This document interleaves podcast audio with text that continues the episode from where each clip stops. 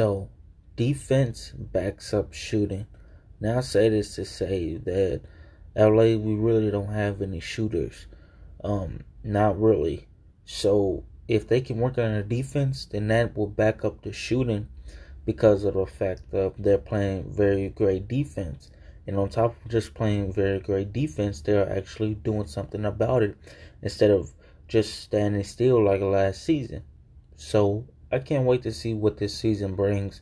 Um, I'm really happy and I'm just ready for LA to win a ring. Peace.